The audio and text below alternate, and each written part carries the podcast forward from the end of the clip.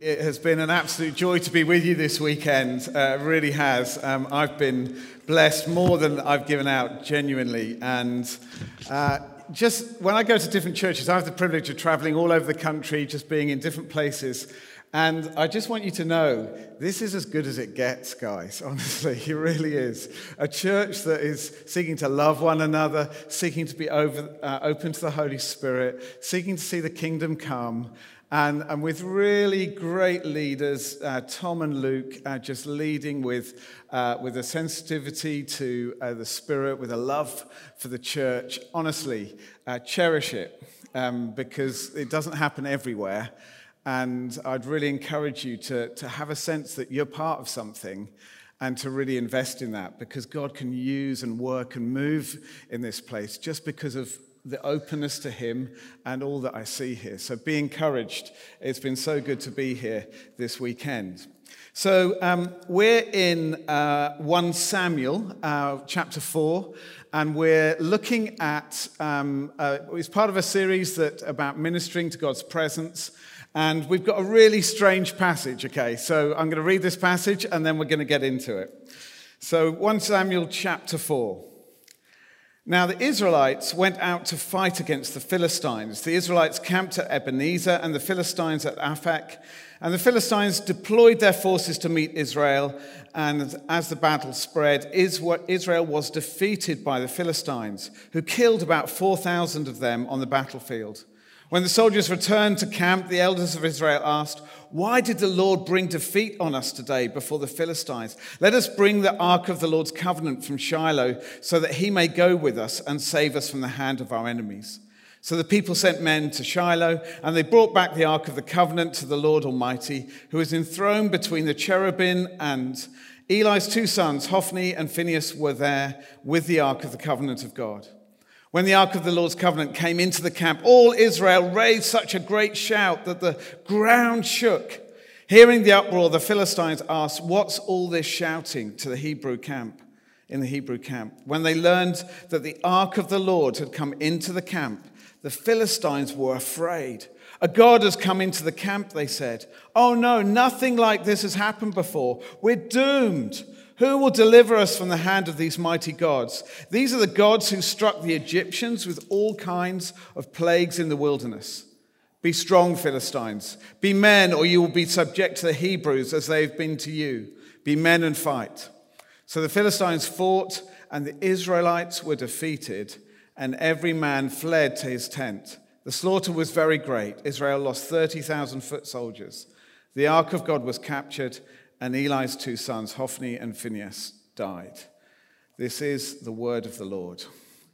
Thanks be to God.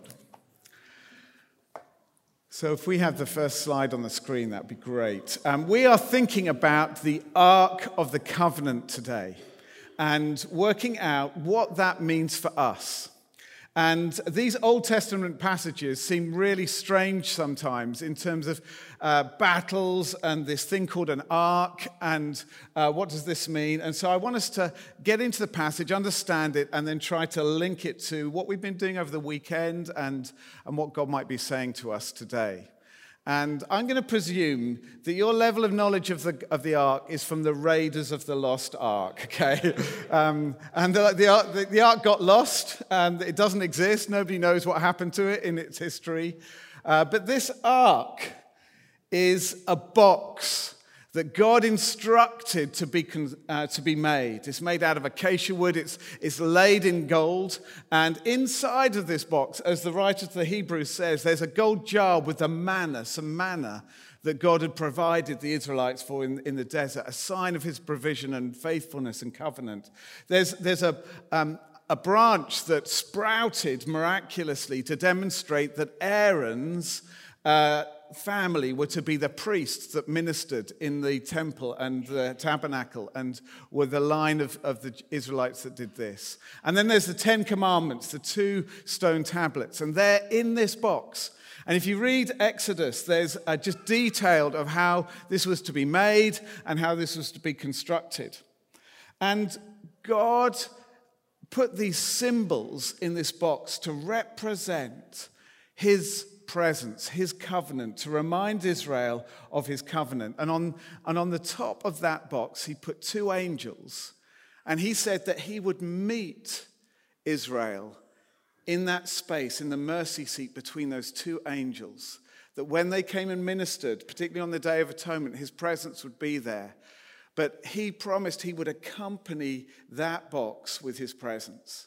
And so, this Ark of the Covenant, this box is a sign of his presence, a representation uh, physically of the spiritual reality that God was in their midst. Now, if we go on to the next slide, what God was doing in the whole of Exodus and with this Ark of the Covenant and with the tabernacle and all the instructions he gave, he was solving a problem that he had. This was the problem God is a holy God, and God is a loving God. And out of his love, he longs to be close to the people that he created. But as a holy God, if he gets too close, his presence will consume them. How does he resolve that problem? So, if you see the picture of the fire on the screen, um, you know that if you put your hand in the fire, it's going to get burned. You can put your hand in the fire and it gets burned, and you can say, Oh, you terrible fire, how dare you hurt me? How dare you actually burn me? You're a terrible thing. I don't like you at all. But that would be mad, wouldn't it? Who does that? Because we know it's a consequence of the quality of fire that it will burn you if you put your hand in it. God is a holy God. He's other than us. He's pure. He's powerful. He made all things. And if we come close to Him with our sin and what we carry that is distinct from His holiness, we will get consumed. And yet, God wants to be close to us. So he, he comes up with a solution that he says, I'm going to create a pattern so that I can come into your midst. And you, if you follow this pattern carefully, then you can come close to me. And so he gives, if you read Exodus, the first half of Exodus is really exciting, crossing uh, the Red Sea and all of that stuff. The second half is a little bit dull. It's like a home construction um, program. It's just, this is how you make the tabernacle, this is how you make this, this is how you make this. And, and, then, and then it tells you that that's how you should make it, Moses. And then it says, and Moses did it exactly to those instructions all the way through the rest of Exodus. Half of Exodus, this is how you stay safe with me, guys, is what God's saying because I want to get close to you. But I'm holy and I want you to know my presence. And so if you'll follow this, this, this um, practice of establishing the tabernacle, creating the Holy of Holies, putting my Ark of the Covenant in there, then I can put my presence back in the midst of your community. And that's what I long to do. And so, what used to happen with the ark, if you just go on to the next slide, is that um, it was in the tabernacle, but it would also uh, be the, the, the, the, the symbol of God's presence as God led the Israelites um, on their journeys. And so, um, are we on the next slide? Can we manage that? Oh, sorry, that is the next slide, isn't it? Yeah. So, um, the, uh, the, the, the, I was just saying that the priests um, when they go into the Holy of Holies, there is the blood that is sprinkled on the uh, mercy seat, on the, in, be, in between those angels. And that's what enabled people to come close to him. There was sacrifice. There was a way to come close. And the tradition was, was that the priest went in once a year in order to, to minister, as it says there in the book of Hebrews, to, to bring forgiveness for the people of God for their sins. And the tradition is, is that the priest had a rope tied to their feet. So if they died in the Holy of Holies next to the ark, nobody else could go in and get them because they would die and they would pull them out by the rope. Because God's so holy that nobody could come close to him without his permission and without the order that he created for that day of atonement. So we're getting a picture of how holy God is. And then, sorry, on to the next slide, I began to say that the ark would lead the people of God. And so, in, uh, in, in the experience of uh, Joshua's leadership, that God said to them, You're going to enter into the promised land, and the ark is going to lead the way. And so, what you, you haven't been this way, God says. And so, there's this mysterious sense of the ark is, is placed there. It's got a cover on it, um, a blue cloth, because you weren't even allowed to look at it unless you were given permission, because God's so holy. So there's a cover on it, and they were to go and they were to stand in the River Jordan, and the River Jordan parted, and then they were go, going to go into the promised land, and the ark would go ahead of them. And as it says there, that you were to keep 2,000 cubits of distance between you and the ark. You still can't get too close, and the ark's going to lead you. And there's this mysterious sense of these guys who were the Levites carrying it on poles because they couldn't touch it. And somehow the ark would guide them. You know, they'd feel the leading of this ark and it would take them through the promised land. And so God's presence led them. And that's what brings us to the passage that we're in today. If we go on to the next slide, thank you. That the Israelites are losing to the Philistines. So they go, We know in the past that the ark led us into victory. It led us across um, the, the, the, red, the, um, the, the river Jordan. It led us into the promised land. It led us as to where we should go. We need the ark. And so they've had a defeat. They go and get the ark. They, they say, Great. And they all cheer and they're so strengthened by the sense of God is with them now. And they go, Right, nothing can beat us because we're, we're, we're on the right side. Um, God's guaranteed to bless us because we've got the ark. And they just go into battle and they have this severe defeat. And the Philistines take the ark. They win the battle, they defeat all of that. They, Eli, in that line of Aaron, the Levites, uh, his sons die as they're with the ark. And then Eli himself dies at the shock of what's happened. The ark is stolen by um, the, the Philistines. And then um, one of Eli's son's wives, she's giving birth prematurely, and she names the child that's about to be uh, born Ichabod, which means the glory of the Lord has departed. She's saying, This is the worst day in our history. This is what's happening to Israel. The ark has been stolen by the Philistines, and the Philistines take the ark. And then this picture is on there because when they get the ark, they're in all kinds of trouble. Because God is still holy and they don't know how to handle that holiness. So what happens is disease starts to happen in their camp. They put the ark in the god um, in their temple to their god of Dagon. And then the first night, Dagon's statue falls over, and they go, That's a bit weird. We'll put it back up. Somebody obviously dropped it or pushed it or something happened, but we'll put it back up. Second night, falls over, head falls off the statue.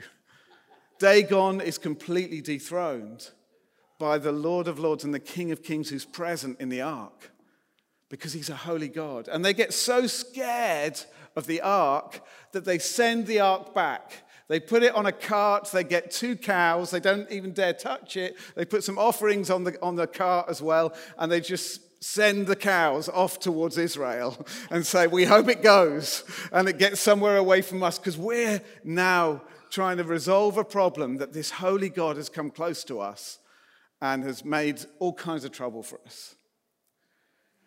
So, what we learn from this passage is that God is holy. And you can't just mess around with him. And these Old Testament passages are so important. And like with the fire, you, we don't get to define God in our own image. We don't get to say the kind of God we want. We don't get to say, this is my version of God and I don't like it. But we, we read the Old Testament particularly and we discover the holiness of God and we discover his love as well, and this God who longs to be close to his people. But he say, I need you to manage your relationship with me because to come close to me without dealing with your sin is something that is, is catastrophic because of my holiness. And just like with the fire, we don't get to say to God, Oh, you terrible God, why are you doing this? He can't change his nature, it's a consequence of his holiness. But out of his love, he is determined that he will come close to us in a safe way so that we can know him. So we've been singing about Jesus. That's why Jesus had to die. His blood had to cover us. And he had to win for us forgiveness so that we could come into God's presence safely. That's why he came. He dealt with the problem of sin. He dealt once and for all. And so, the reason we don't need an ark here this morning, and that Tom and Luke aren't prancing around with that and, and carrying it and doing all of that, is because of Jesus. And we believe that He's present by His Spirit in this room now, and yet without His blood and His righteousness that's been commuted onto us, we would be consumed. And so we have this God who wants to be close to us and yet is holy. And how that relates to us today, if we go on to the next slide, is that you and me, we are now the ark and we are now the priests. The incredible thing is, is that Jesus is saying, By my blood, I can make you holy, and you can carry my presence and you can minister as a priest. It says there in 1 Corinthians, you are a temple of the Holy Spirit. It says in 1 Peter that you are a chosen people, a royal priesthood. And this is one of the things that as a church we've really struggled to own, in that the pattern of church as a Church of England is that we, we say that the vicar is the priest, and the rest of us, we help. The vicar and the, the team that lead us, they're the anointed ones, and the rest of us uh, go along with their anointing. It's just completely wrong. Tom is, is the one who carries the authority for St. Thomas's. He's the one who carries the spiritual responsibility. He has a unique calling, but we're all ministers, we're all priests, we're all temples of the Holy Spirit. When I was in Holy Trinity, Leicester, I once ordained the whole of my congregation. Um, so, so what I did is I took the Church of England ordination service, and, uh, and I stood up there and we got everybody to stand, and I asked exactly the same questions that are asked of the priests, and everybody said the responses that the priests went. I prayed the prayer, I said, You're all ordained. I gave them all cardboard um, uh, dog collars. And everybody put cardboard dog collars on, and then we, uh, and we went around and we had a lot of fun. And then, of course, I said, Of course, you're not really ordained in the Church of England because I'm not a bishop, but you are a minister, you're a priest, you're a temple of the Holy Spirit. And you've got to stand up, you've got to rise up into the truth of that. And sometimes people wonder, they say, Why can't I see God? If God was real, he'd make himself known. If this God loves us so much, where is he? And the challenge for you and me is that he's saying, just like the ark was put there in the midst of a people to reveal God to them, he said, I'm putting you in the world to reveal me to the world. And I long to be close to people. I long to reveal myself to them. I died for them, and, I, and I've enabled you now to be a carrier of my presence into the world. The question is, how do we do this? If we go on to the next slide, and the illustration that I give is of, of a car. If, if, the, if, if the car represents your life, the question becomes where in the car is the Holy Spirit? Um, what position does he hold? Where does Jesus stand in your life? Because the problem with the, uh, with the um, Israelites is they use the ark as just a lucky charm, as just a, a sort of a, a, spiritual insurance policy, just backing them up and just saying, oh, we're okay, we're on the right side. They'd lost the sense that the ark would lead them, the presence of God would lead them, and that, that, that God was the one who was the Lord of their lives. They lost the sense of holiness. That they weren't to mess around with this God, but they were to eh, be in awe and to follow him and make him Lord. And so, in terms of the car of your life, is, is Jesus the Holy Spirit, is he in the driving seat? Is he in that place where he's leading? Or maybe he's in the passenger seat and he's quite helpful, and you, and you welcome his contribution, and it's nice to have a bit of company, and you're going on a journey with him, but you're in charge. Or maybe he's a bit of a backseat driver and he's just a little bit inconvenient and annoying sometimes. You know, I'm living my life and I know I've got Jesus in my life and I want that, but actually, the way he teaches, his ways, his words, what's in the Bible, it's just a bit inconvenient sometimes, isn't it? Or maybe he's in the boot. that actually you've just put him there and you get him out like the Israelites did just when you need him. He's holy, friends. He's the Lord of heaven and earth. And I think another little one of the facets that brings us back to a true relationship with God that we've been looking at over this weekend. Sometimes it's just looking at the power and the presence of the Holy Spirit. Okay, Lord, there's nothing of me that compares with you. I want to flow in your Holy Spirit. Sometimes it's just how great Jesus is in his lordship and his reign and his rule, as we were looking at last night. And I surrender to you, Jesus. And another way into that is the fear of the Lord. The fear of the Lord, it, it says, brings wisdom. It puts us in a right position with God. It brings us back to a humility we've been talking about, a sense, I'm not in charge, it's you, Lord. And I'm, I'm not going to just use you as the spiritual insurance policy or the little magic charm, but I'm going to let you be Lord and lead me. But the reason why that's so important that he does that is because he knows how to use you to reveal himself to other people around. As we've been thinking, it's not just an individual thing. Together we're the temple. Together we, we flow and we follow the Holy Spirit. So it's in community. But he wants to use you and his presence in you to make his presence known to others reveal his love, draw them close so that they can come and experience the relationship he's been longing for with them. This is why it's so important because unless we let him lead, we miss all of that. And it's costly, it's not easy. It's a spiritual battle. Jesus' call on our lives doesn't always fit, it's not always convenient, and yet there's no better way to live. So, on the last slide, please, thank you, that we are to carry his presence. And when we're present with other people, Jesus is present. There is an intersection of heaven and earth in your life. And anything can happen in that moment. So I just finished with a couple of stories. Last, I always like to tell recent stories about how I've seen God use me to carry his presence into a place that otherwise it wouldn't see it. And so a couple of weeks ago, I'm at my village church. I've said over the weekend that it was a terrible church. And I really didn't want to be part of it. And I've kicking and screaming, God has got me in there. And He's doing some stuff there. The people are beautiful, by the way. Absolutely stunning people. But as they come to worship, there's no openness to the Holy Spirit. There's no sense of God's presence. It's just rigid religion. And I I'm taking the service. Um, so I'm taking a communion service. I've learned so much about the Church of England by becoming part of this church. I, I, I started taking a, ch- a, service called Matins.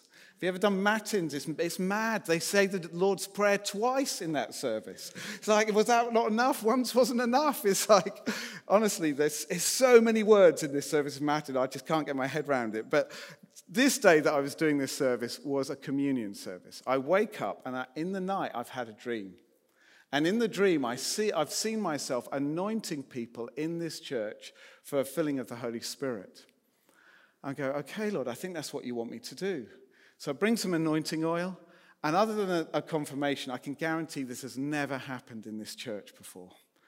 So I say to them, We're great at the words, the liturgy, but we're really poor at the Holy Spirit why don't, after we've had communion, if you'd like to be anointed for the filling of the Holy Spirit, that you stay at the rail and I'll anoint you and pray for the Holy Spirit. That day, God was up to something. It was revival. There were 40 people in the church building. It's twice the number that's normally there. After communion, 32 of them stayed for anointing. And I just said the shortest prayer. I anointed them, said, I anoint you with, with oil as a sign of the Holy Spirit. Come, Holy Spirit. On to the next one, because there's only me. After the service, there's people in tears. There's people saying that they trembled. There's people saying they were overwhelmed with joy. Because the presence of God is there, and He's given me the privilege of releasing that. And that's not because I'm the special one. Have you got that? You're a minister, I'm a minister. We carry the same Holy Spirit within us, and He is in us, but He wants out. And He wants to flow through us into others. Now, I always tell recent stories because I never want to live out of this lifestyle, but I'm going to tell you my best ever story now, okay? So. So I'm Vicar of Holy Trinity Leicester, and while I'm in the Holy Trinity Leicester, and the reason I'm telling you this is this is now in the world, because most of you tomorrow morning will be in the world at work. I was chair of governors of a secular secondary school. And I've had to, I'm going to um, uh, Tanzania on a mission trip, and so I've had to rearrange the finance committee of this uh, school, of the, of, of the Board of Governors. And so I'm coming back from this amazing trip um, in, in Africa, in Tanzania, where we'd seen the blind healed and the lame walk and demons cast out, as well as going to schools and water projects and stuff like that. And I'm going to go to this rearranged finance committee, and guess what? I know that they're going to ask me, How was your trip? Because they know that I'd had to rearrange it. So I know that I could say to them, Do you know, yeah, we had a great time seeing schools and seeing water projects. It was really great to see all of that. But I didn't do that. They said to me, How was, how was Tanzania? I said, Well, it was amazing. Because we met lots of people and we prayed for people. And you know, Jesus healed blind people and they could see immediately and some lame people, they just gave up their stick and they ran up a, a, a hill and they couldn't walk before that. And people were set free from, uh, from, uh, from evil. And it was a great trip. And I just sat there knowing how awkward they now felt. and they, they said, That just happened. And I said, That's what Jesus does. And then Mohammed is sitting next to me and he's a counselor, and he's a, he's a Muslim, and he's a counselor in the city. And he says, You know, I've had a pain in my leg for three years that the NHS has no understanding of what it is, and it's excruciating. And he puts his hand on me and he says, I want to be well. And I said, I'll pray for you, Mohammed. The meeting goes on, and, uh, and he has to go early, so we don't, we don't pray. Three days later, he rings me up. He says, John, we've got to meet. I said, Why do we need to meet? He says, From the moment I touched you, I have had no pain. Now, that isn't because I'm special, it's because I carry the presence of God. And in faith, he reached out and Jesus healed him. So we met up in Caffè Nero in the middle of Leicester. First thing he says to me, he says, The other thing is, is I've had such peace. How do I become a Christian? He gives his life to Jesus Christ. And the humbling thing and the sobering thing is three months later, he dies from a heart attack. Friends, this is what we carry to a world that's broken, that needs to know a God who loves them. And he said, You are the people that are going to carry my presence to the people I love so much, who are asking, Where is God? Why don't I see him? And He's in you, and He's calling you to bring Him to this world. So, shall we pray together? Let's stand.